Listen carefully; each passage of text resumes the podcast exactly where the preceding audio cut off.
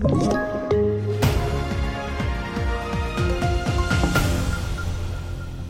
TV4-nyheterna börjar med att idag så ska närmare 60 miljoner turkiska väljare bestämma vem som ska styra landet de närmaste fem åren och vallokalerna stänger nu klockan fyra svensk tid. Om ingen kandidat fått minst 50 procent så väntar en andra omgång om ett par veckor. Och så här ser vår reporter Therese Kristensen på plats om oron för valfusk. Ja, den oron är faktiskt väldigt stor, kanske framförallt från oppositionen. Eh, de har också varnat för det.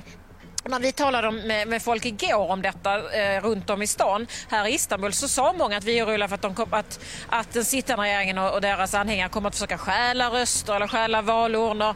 Eh, och eh, man litar inte heller på Valmyndigheten som har, ju ha, har i ansvar att se till att det här går rätt till. Vidare till Sverige där under den varma söndagsförmiddagen så har räddningstjänst och polis larmats till flera olika gräs och terrängbränder runt om i landet.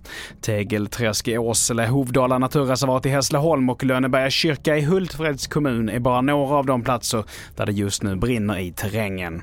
Och till sist, nu har fack och arbetsgivare återupptagit samtalen för att försöka undvika morgondagens tågstrejk. Om de misslyckas kan det innebära stora trafikstörningar redan imorgon. Konflikten handlar om schemaläggning, ensamarbete och arbetstider.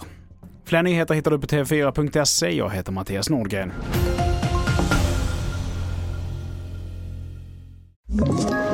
Ett poddtips från Podplay. I fallen jag aldrig glömmer djupdyker Hasse Aro i arbetet bakom några av Sveriges mest uppseendeväckande brottsutredningar. Går vi in med hemlig telefonavlyssning och, och då upplever vi att vi får en total förändring av hans beteende. Vad är det som händer nu? Vem är det som läcker?